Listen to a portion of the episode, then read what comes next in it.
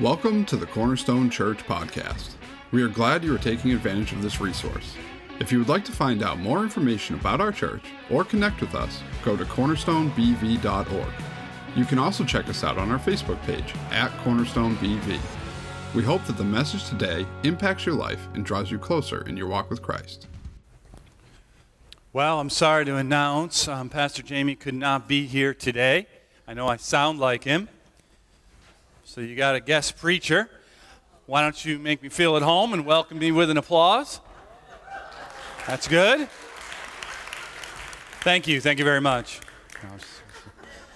Didn't go well. All right, that's okay. Hey, I know some of you were really fooled by that, but guess what? I messed up my hair, but here I am. All right? It's really me. Who's shocked? Uh, now we get the golf clap. That's okay. That's all right. We can deal. All right? Now, um, I, I did that because, you know, sometimes we, um, boy, I really screwed that up too. I ripped part of his poor guy. Um, so that's because I've been doing this all weekend, as you'll see. Uh, but, you know, we like to play make believe, not just little kids, but we like to dress up, act like someone we're not, or goofy, or scary, or something like that, right? And, and we might even, some of you maybe love theater. My daughter Grace, she loves theater. I love watching her in the plays. Um, she uh, loves especially to play the villain and loves to be angry and mean. And I love watching that because I can't imagine my daughter being angry and mean, right? She loves it because it's the exact opposite of who she really is, right? And, and that can be fun, and there's no issue with that. But what we're dealing with today is something that's not so good, right? It's something God takes very seriously is spiritual masks or spiritual deceit. Um, and, and, how seriously God takes that. Now, we're, we're uh, I, I'll, I'll, throw up there um, probably the longest sermon title I've ever come up with, right? I can barely read it, so many words. The sin God took so seriously, right, that he ended the life of two church members. Wow. This is a passage you don't see a lot of pastors choose to preach. It's when, when you go through a whole book or a whole section of a book, you can't skip, right? I, I, in fact, I read somewhere, I didn't research this, but I read that the prince of preachers, Charles Spurgeon himself, right, hundreds of transcripts are available of, of his sermons, not one they have available of this text. That makes me more bold than Charles Spurgeon. Not really. Um, I like to think he probably dealt with it at some point. We just don't have record of it. But, but it's because it's, it's hard. It's a lot of questions. Why God killed two people? They, they weren't generous enough? Or what happened? And if you've never read this story, you're about to see it. And it's sobering. But the source ultimately of this that I want us to see is not about how much you gave or what, it is deceit. It is intentionally putting a mask on that says, I, I want you in the church family to see me as better than I really am, or see me doing something that I really didn't do for the applause of man. And that can just seem like, well, okay, that happens. But God clearly takes it really seriously. I want us to see why as we look at this together. All right? So, since it's such a uh, kind of heavy story, it's an interesting one, but it's pretty heavy. Let's, let's make sure we really pray together. Father, I I, we, we worship you, and, and, and, we are so glad for the opportunity um, so far to have sung praises with our worship team to you and prayers. And um, we're grateful for our kids who are downstairs, so grateful for our, our, our teachers and, and those who are watching over our kids downstairs. Pray your blessings of patience and wisdom upon them. And we ask that for us today that, Lord, as we look at this, that we wouldn't just excuse it away, that we would see clearly where we might be guilty of this and come clean before you so that you might preserve the unity and integrity of your church, our family. In Jesus' name, all God's people said, Amen. Amen. All right, so uh, we, we finished last weekend. So we've been going through, uh, we're not going to go through the whole book of Acts, but we're going through good portion, about half of it or so.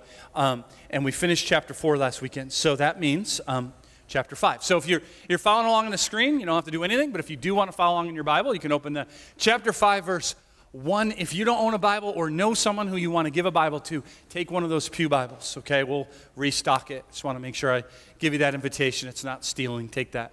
Um, or use it if you, if you want to. Um, and, and, as you're, you're, turning there, you saw in the announcements, um, the, the need for help in our tech team, and I just really want to plug that. Uh, doesn't mean you need to be an IT expert or a computer expert. You might have an interest in, in, in media, social media. You might have an interest in um, camera work, photography, video, that kind of thing. There's all different ways you can plug in and help. Um, so see Steve after. Steve's uh, he's here somewhere, and he'll be uh, outside at the once he gets done playing because he's up here this weekend, and, and, just talk to him about what role you might be able to. We definitely could use use help. So um, you don't need to be an expert. We you can be trained, and there can be an easy just be on time with the slides. Right, that can be huge for us. So. Um, you know, as, as we, we, we get to, to this new chapter, a lot of times we're used to in us uh, thinking that it's like a new thought, a new thing. Um, but remember, the Bible is not written with chapters. So the book of Acts was just written, and, and, and you see the word but. Right? It's a conjunction. That means it's a continuation. What happened at the end of chapter 4, we're going to now contrast here in the beginning of chapter 5. And if you were with us last weekend, it ended with Barnabas, means encourager, son of encouragement. He's the prime example of the early church flourishing right? He sold a piece of property and he brought the proceeds to the feet of the apostles, and everyone's celebrating. He wasn't the only one that did that. He's just an example of a lot of people are doing that. And, and here we, we see uh, a, a but, right? And, and, and what's going to happen is they're going to contrast with this couple named Ananias and Sapphira. But remember this book of Acts, it's all about the mission that Jesus gave, the mission of the gospel. Bring it to the ends of the earth. It seems impossible, but with the Spirit's power, you can do it. And we're seeing early in, in Acts, we're seeing it, it blow up as a mega church in Jerusalem. And we've seen the opposition from the outside, right? The council dragging the apostles in and saying, Don't preach about Jesus that he rose from the dead.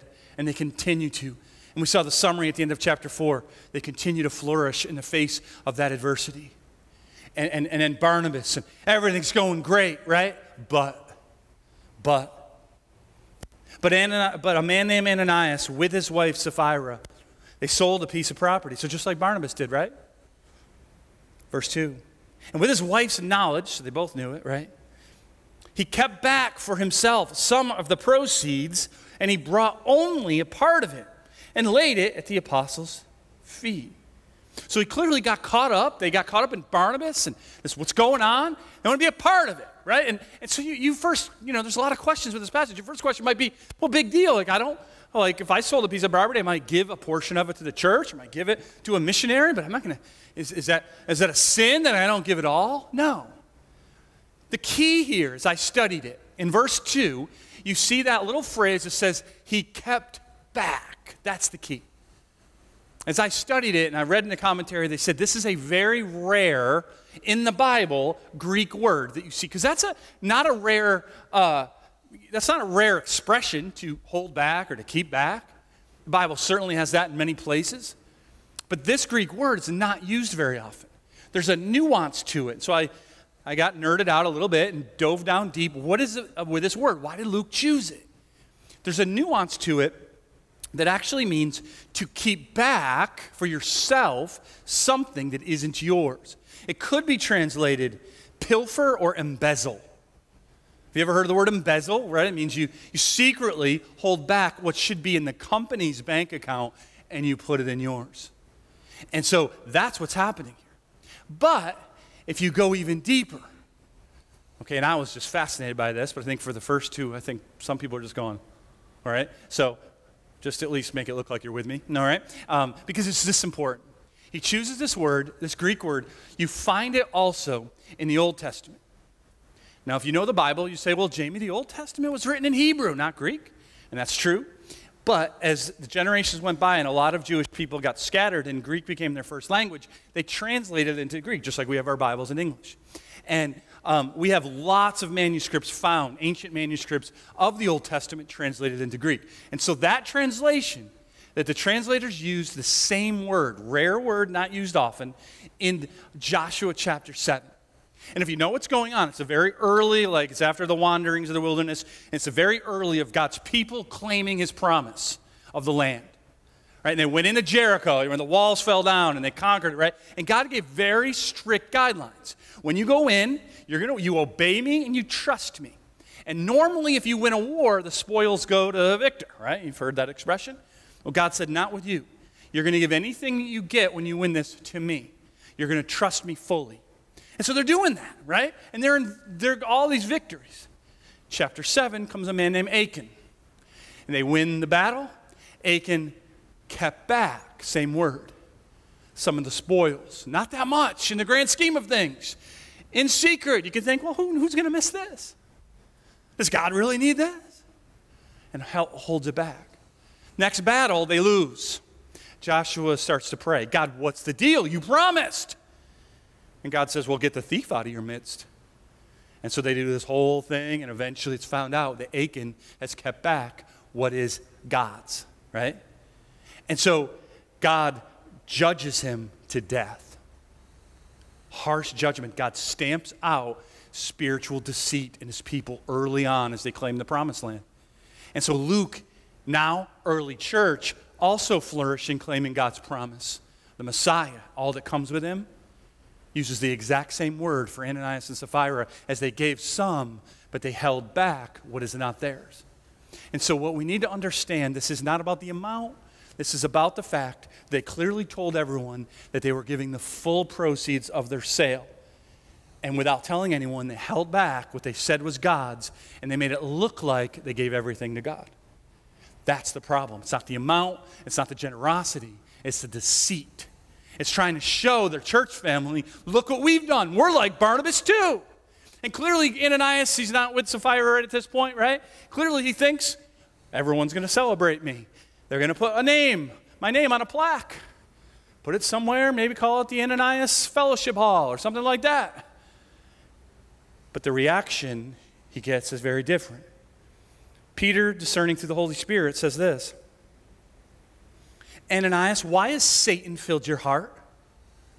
To lie to the Holy Spirit and to keep back for yourself part of the proceeds of the land? So Peter accuses him. Imagine if you're Ananias. You just bring all this money. You're like, look at me, everybody. And Peter's like, you're used of Satan. You lied to God. That's the two accusations. Could you imagine two worse accusations in a church as someone laid before you? You lied to the Spirit of God and you were used by Satan. This isn't just a lie, even, and a lie is still sinful, but this isn't just a lie to your church members. This isn't a little deception. This is a lie. Because when you lie to the body of Christ, you lie to the Spirit of God Himself. That's serious. And you're used of Satan. That's what He says. You're actually combating the mission of God. Because that's what Satan does, right? Like we just think of Satan as the boogeyman is hiding around trying to cause problems. Satan hates the gospel of Jesus Christ. Satan hates God and he hates his people and he hates his mission. So he's going to come at, come at you. And he's always come up with two major roots for that. The first we've already seen in Acts it's opposition from the outside. And he still tries that. It very rarely works. In fact, when you notice, when a government comes against the gospel or Christianity or the church, or the armies, what happens? The gospel flourishes. And that's what was happening in Acts. The second strategy, I think he has a lot more of effect. Doesn't oppose from the outside, he opposes from the inside. We see the New Testament, a lot of it is written against false teaching from those who are supposedly in the church teaching wrong things. Well, that's not what this is. This is deceit from the inside. Two people that are clearly held with respect within the church community. And they are being used, Peter says, by Satan to actually combat the mission of God. That's big stuff. Now, in verse 4, Peter continues. He's still talking. And I think he answers some of our questions. What is really the, the sin here, right? And it says, Peter says, while it remained unsold, Ananias, meaning your property, did it not remain your own? I mean, it was yours. And after it was sold, was it not at your disposal? Why is it that you have contrived this deed in your heart? You have not lied to man, but to God. He says it again. This is different than like if you leave here, you go to Walmart and you fill your cart, and then you have to fill underneath the cart, and you're pushing it through the line, and the person's not paying very much attention and only rings up the stuff in your cart and then says to you, anything else? And you go, nope. You're stealing and lying. Both are sins, let's be clear. But this, Peter puts on a whole nother level. When you deceive yourself to your church family and you deceive yourself in your Christian walk, you're lying to the Spirit of God Himself and used of Satan. But here, what, what, I, what I, I think he clears up a lot. Because, some, some, you know, the questions we have is, man, isn't that a little harsh? Like, like he did give something. Like, I want, so, so what Peter's saying is, this was yours. You didn't ever have to give anything. It would have been fine. Or after you sold it, you could have said, hey, I'm going to give you some. Fine.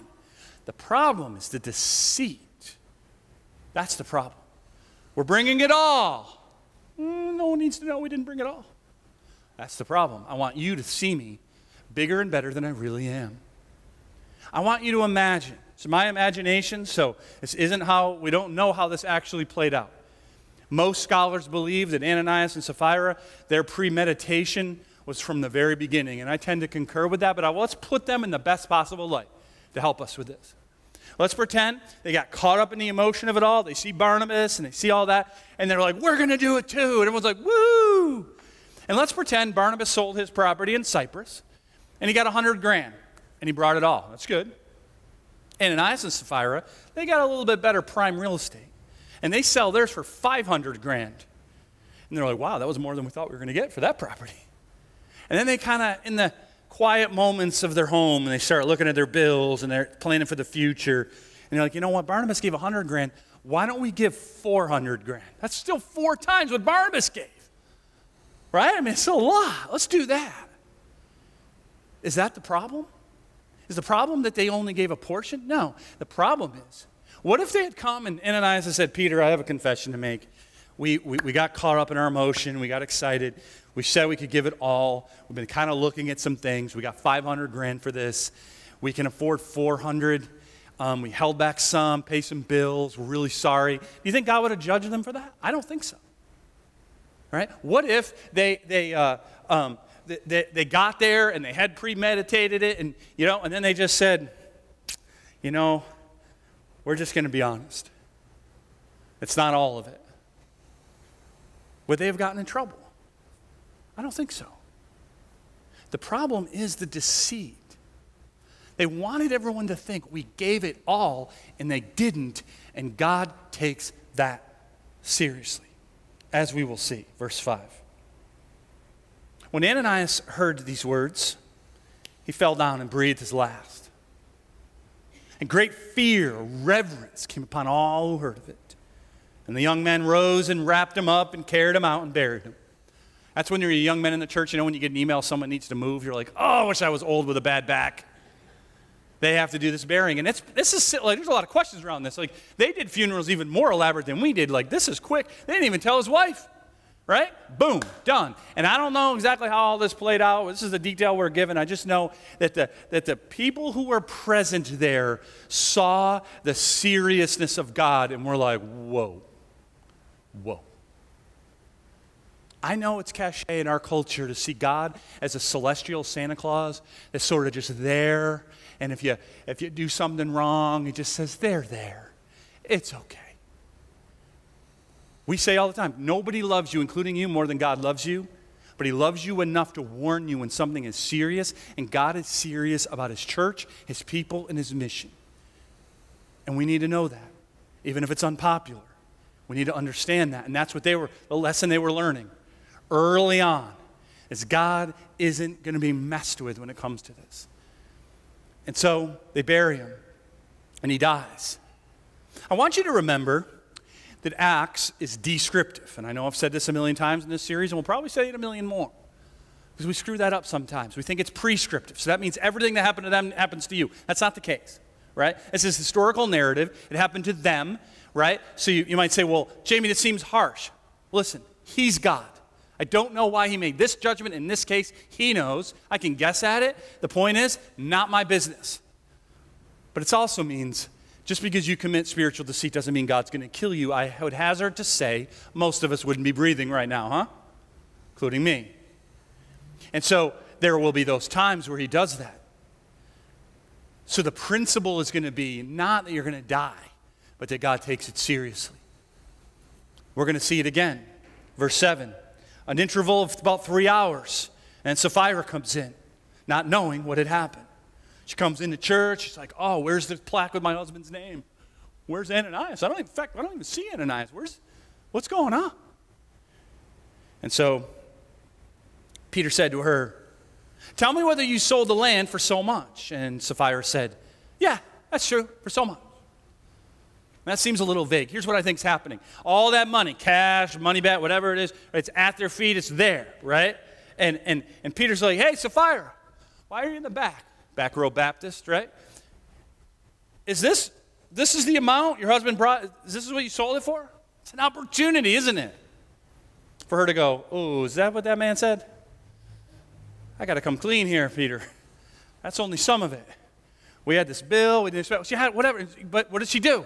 She continues with the deceit. Yeah, that's exactly how much we sold it for. Everyone in the room now knows the truth, don't they? And if you're there, you're like, where are those young men? They done yet? Almost. Verse 9. But Peter said to her, How is it that you have agreed together to test the Spirit of the Lord?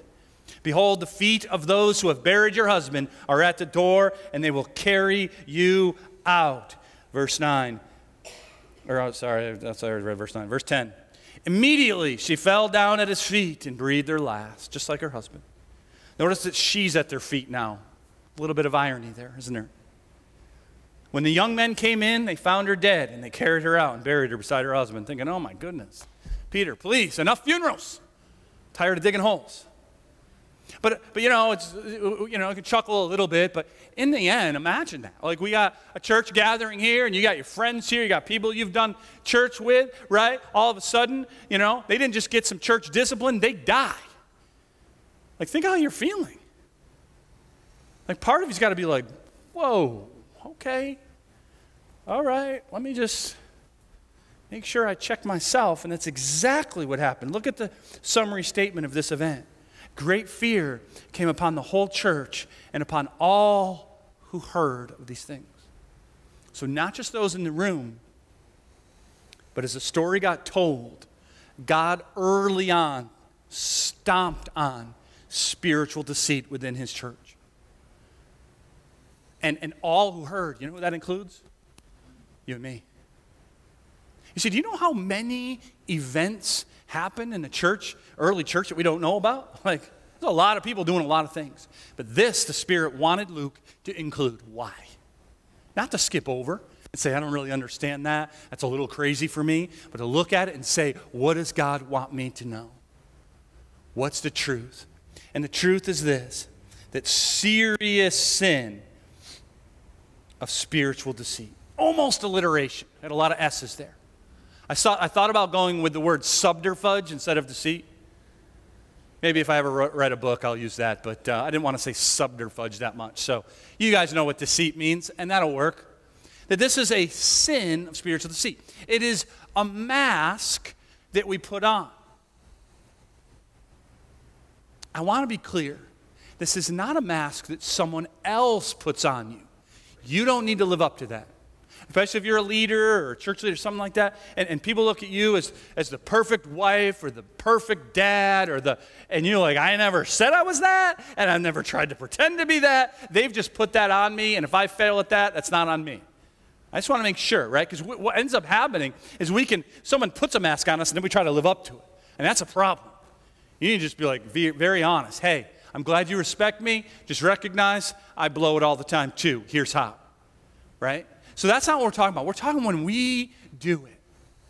This can happen in big ways, and as we'll see, smaller, more subtle.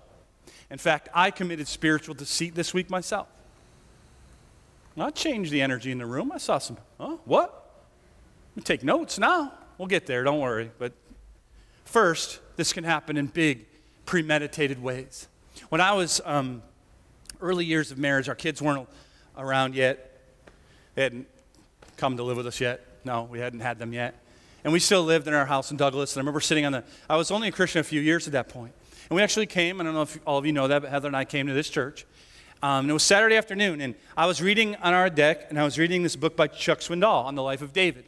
I loved his series on all the Bible characters. If you've ever read them, they're great. And I read a couple of chapters, and I was like, man, this is so good. Like, wow. Sunday morning, I come to church, and that was back when they still did the sermon outline in the bulletin, you know. And I looked at it, text, title of the message, everything. I was like, God is really trying to tell me something. I just read this. And then after the sermon, there's people in our church going, That was great. And I just thought to myself, Yeah, it was great because Chuck Swindoll wrote it. He basically took those two chapters and he preached a sermon, and he never said anything about who actually wrote that. Right down to an illustration of his daughter in a, a, a, a driving test that happened to Chuck Swindoll and his daughter. He said it was him. Now, as an early Christian, think about that damage that could have caused me. Is everyone else is celebrating, and I'm thinking, this is what this is? Can I trust anyone who's up there? I have a, a friend, some of you've preached here before, uh, David Forsyth, mentor of mine.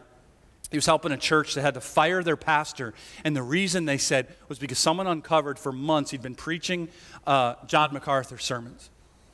Note to self if you're going to steal sermons, don't steal one of the most famous pastors in the world, all right? Do somebody a little bit more subtle. So they had to get rid of him because, I mean, that's just, right? So, so what happens in those big moments, and I know we don't have many pastors in the room, right? But, but what happens is we, we think the end justifies the means. That's what we think. Yeah, but it was a great sermon. Sure. I've known pastors who have said, guys, I'm going to preach this, not my outline. Charles Swindoll came up with it, right? And I'm just going to preach it to you. Nothing wrong with that, I don't think, right? You're just being honest. This is great. I want to give it to you, but, it, but it's not me. I don't want you to think I came up with this. But when we do it without telling someone, what we're saying is, look at me. We want the applause of man, not God.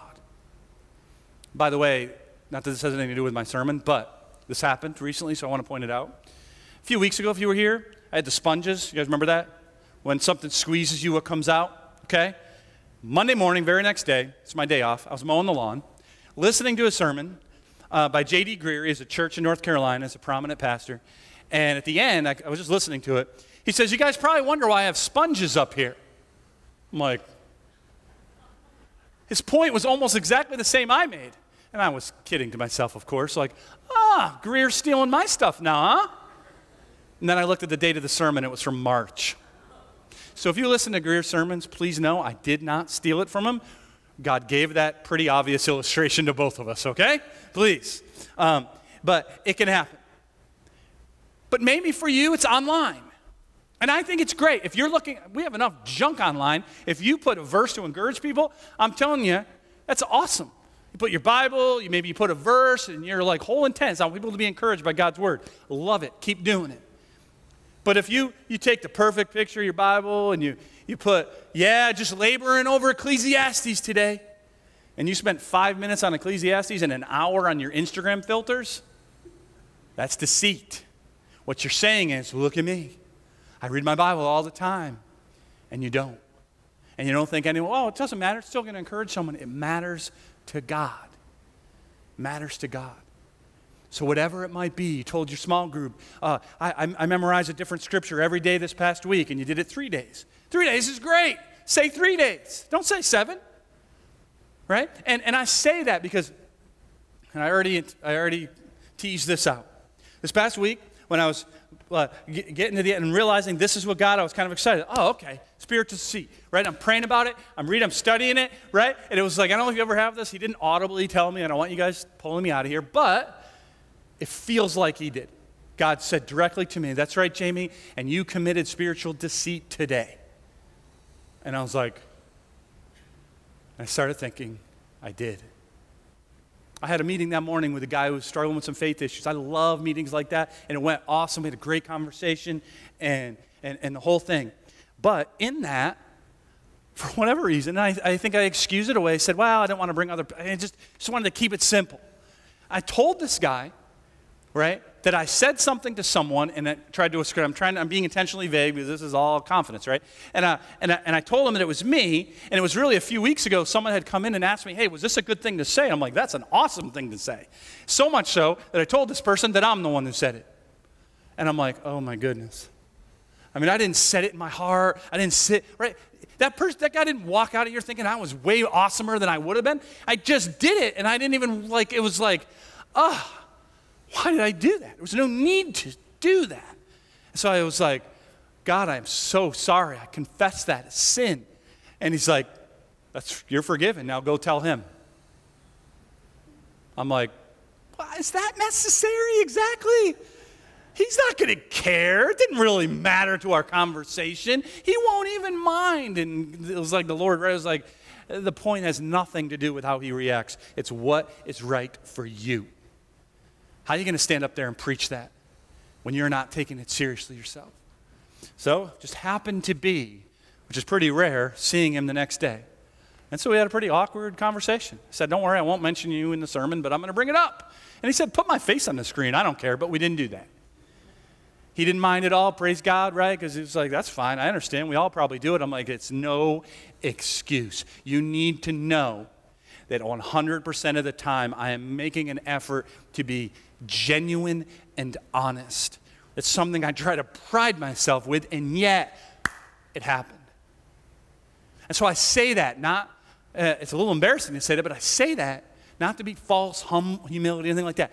So you can say, because some of you already thought, yeah, I, I, I've been really pretending, and you need to confess before God, confess whoever you lied to, just go do it. But a lot of us are like, I don't really have a problem with that. I'll bet you do in just some areas that, that you're not thinking or you're excusing away or you're saying the ends justify the means. And if at any point you are pretending something to someone and you know you're not really there, you're not really doing that, take it seriously. Take it seriously. Why? As we saw, because God's response is serious. I don't think He's going to kill you. Right? I'm not saying you're going to breathe your last. But what you gain from that is God's not just like, eh, no big deal. This is His church, this is His mission. So if God takes it serious, our response should be serious, right? Remember, this is for people within the church community. Like if you're here and you're not really, I don't, I don't really consider myself that. I'm praise God you're here. All right, this, and I'm glad you're listening and all that. I just, this is not for you. This is for those of us who say, yeah, I'm a part of the church.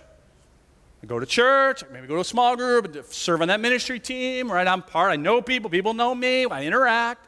It's for us. Ananias and Sapphira were known in that church, members of that church. One of the biggest questions that I know some of you are wondering were they Christians? Were Ananias and Sapphira Christians? You ready for my amazing pastorly answer? I have no idea.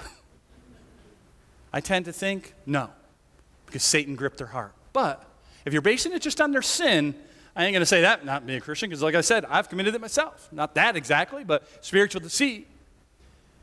So we don't know. But I point that out because your spiritual deceit could be you're not a Christian, but you are really good at playing that game. Really good at it. Maybe you're in a Christian family. So you learned early on how to speak, what to do, what to say, what to sing, what to read, what to. Maybe you're in a Christian marriage, or maybe you just like the Christian community. Good people, love how, how people, I just like these people, and so, and just kind of started playing the game.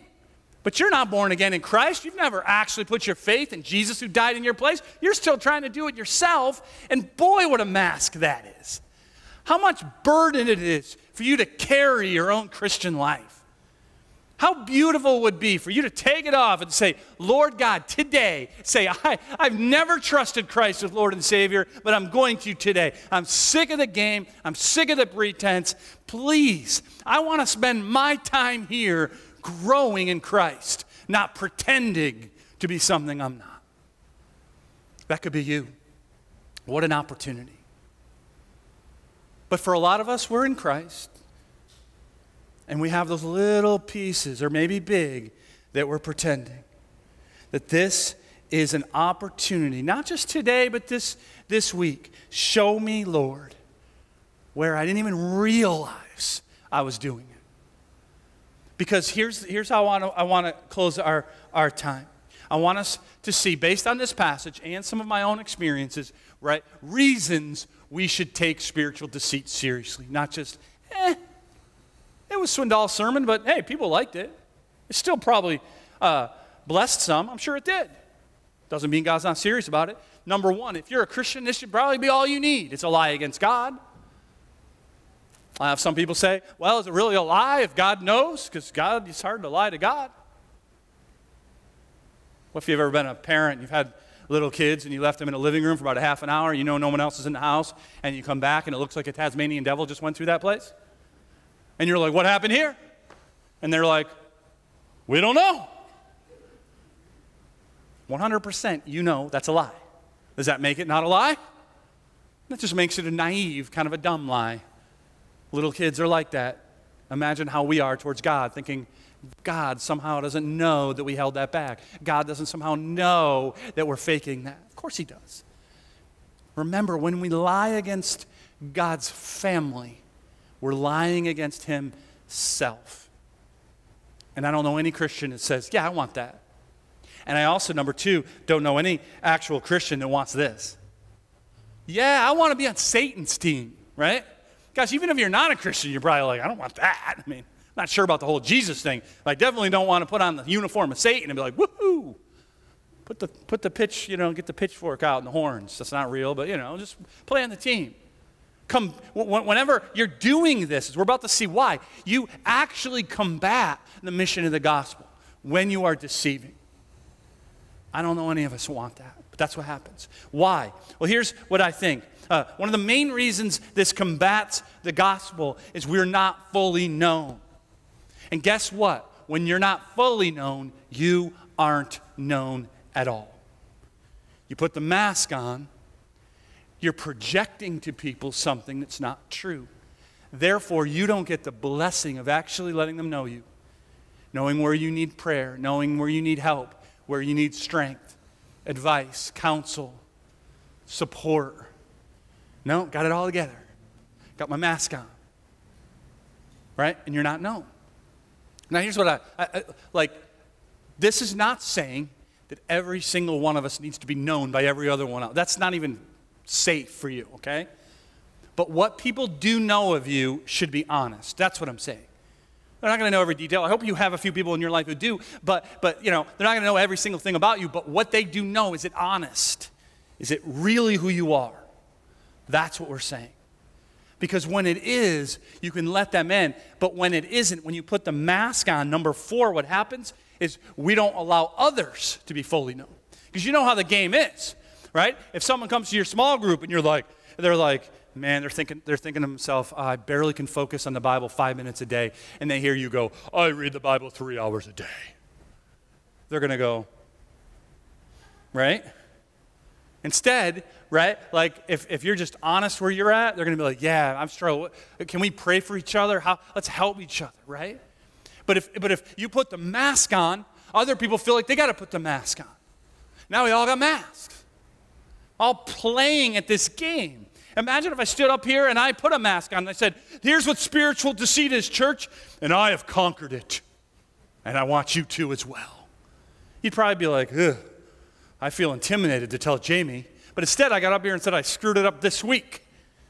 Right? I didn't, that wasn't dishonest. That happened. And hopefully you're like, Well, he admitted it. I can too. Why not? I can come clean. Because I want you to spend what little time you have, what little time we have, growing in Christ, not pretending to be in Christ. Because what happens is when I'm not fully known and you're not fully known, what happens is number five is we create a fake church environment. And if you've been around long enough, you've been in one of those. Outsiders will come in and be like, these people are creepy. They all look the same. They've got the same plastic smile on their face. They dress the same. They say the same. They have the same Bible under the same arm. Wow, what's going on here? Right? That, but instead, we want an environment where what we care about is growing one degree of glory at a time in that process and helping each other. And spending the time doing that and saying, you know what? I don't know what to do with my kids right now. And someone else saying, oh, I remember those days, man. Here's what I did. Let me pray for you. Here, right? And instead of being like, I got it all together, I'm a perfect father. My kids are perfect. Just don't come to our house and watch. And now you're over there going, okay, well, I'm not perfect, so let's all just pretend we're perfect at a distance, and I got to go get non Christian friends because at least I can be myself around them. And that's a terrible environment. It's the exact opposite of what God wants. And that's why He stomped on it, I believe, so early. Don't be someone you're not, Ananias and Sapphira. Because what happens in a church like that is what the end of chapter 4 can turn ugly quickly and it ruins integrity and unity. There's no unity when you don't actually know people. You know their weaknesses, you know their faults. There's unity in that. Remember, in our diversity, there's unity. And what happens with not being able to trust each other is you have a, a church then where the gospel mission is poisoned. That mission gets poisoned. Now, listen, we know the end. God wins. The victory is Jesus. That's happening. I'm not saying we can stop that. We won't. I'm just saying, are we going to be a part of it? That's the question. If God's not going to use us, He's going to use someone else. How many churches sitting around arguing over dumb, lack of eternal perspective things? because they've lost unity, and not all of it, but a lot of it goes down back to that spiritual deceit. You came in and you saw plastic veneer people, and you just joined the club, and now you're arguing over who puts the flowers where, and the mission of the gospel of a dying world isn't going forward through us. And we will not let that happen. That instead, the gospel mission will flourish because we're willing to be who we really are. Do you know how much it helps people when you're just honest? and you just say, Yeah, there's times where I feel lost. I know I'm not. I know God's there, but I don't feel it. Instead of saying, No, I never feel that way. I always feel good. I never lack faith. Put your mask on. It just makes other people go, Ooh, I guess I don't belong here. And on and on it goes. And so it boils down. Here's what I want, because I know, I know it's hot and we don't have a lot of time left. I'm going to give you an opportunity. I'm going to pray for you and for me but I want to ask you in your prayer life this week to give some space to asking God, is there an area I'm not seeing? On, we live in a world where most is fake. it just is. It's all online and texting and filters, and you never know what's real, right? So it's hard for that not to seep into our lives and put on that. So sometimes, like happened to me, you're like, wow, I did that. I didn't even realize it was, it just was like, whoa, it just happened. How scary. So ask God, give God space, and it hurts a little, but then the healing is so beautiful and freeing. Isn't it? I love that, knowing, yeah, I'm a screw up, but God is so good. And He's still going to use me. Man, that's good. That takes the pressure off me. I'm not performing here, I'm just trusting Him. And you can ask Him to do the same for your life. So let's start with this prayer. We're going to invite our worship team forward. I want you, if you can, if you're not looking at a child or something, to bow your head with me. Breathe and let's pray. In the name of our Lord Jesus Christ, I pray, oh Father, for my brothers and sisters in Christ who are in this room or online with us. Would you bring to bear something in our life that we know we're being deceptive? You know it, we know it whatever it might be, show us. And Lord, give us the freedom of forgiveness found in Christ. We can lay it at your feet and have it be dealt with right now and today. And Lord, give us the courage to confess it to those we've lied to or deceived. Give us that courage, Lord. Father, I pray for the miracle of your Spirit in this coming days, weeks, months. That it be a regular part of our prayer life with you and life in your word, that you would show us where we're being even a little bit deceptive. Kill it before it happens in us, Lord. We don't want to lie against you. We don't want to be a tool of Satan. We don't want to be someone who actually combats the gospel. We want, Lord, so desperately to be a part of what you're doing in this world. Use us for your glory. And so kill spiritual deceit as the seed begins in our heart, in our minds, in our lives. Show us clearly. Lord, lastly, I pray for anyone who walked in the room pretending to be a Christian, or maybe they walked in not pretending to be a Christian, that today you can open their eyes and their ears and their hearts to the gospel. I know that I can't convince them into heaven, but your power, your salvation, that you, Jesus, died in their place, you rose in victory, give them the faith to believe, to just say, Jesus, save me. Help them know that they don't save themselves through religion or through works or learning to write words or passages, but by trusting Christ, that today would be their day, Lord. Oh, we celebrate with the angels in heaven for any soul who was lost and is now found. And we celebrate you, Lord Jesus. You are the name above all names. We once were lost, but now we're found. Thank you. In Jesus' name we pray. Amen. If you're able, church, stand and worship him who deserves it with me. Let's, let's sing.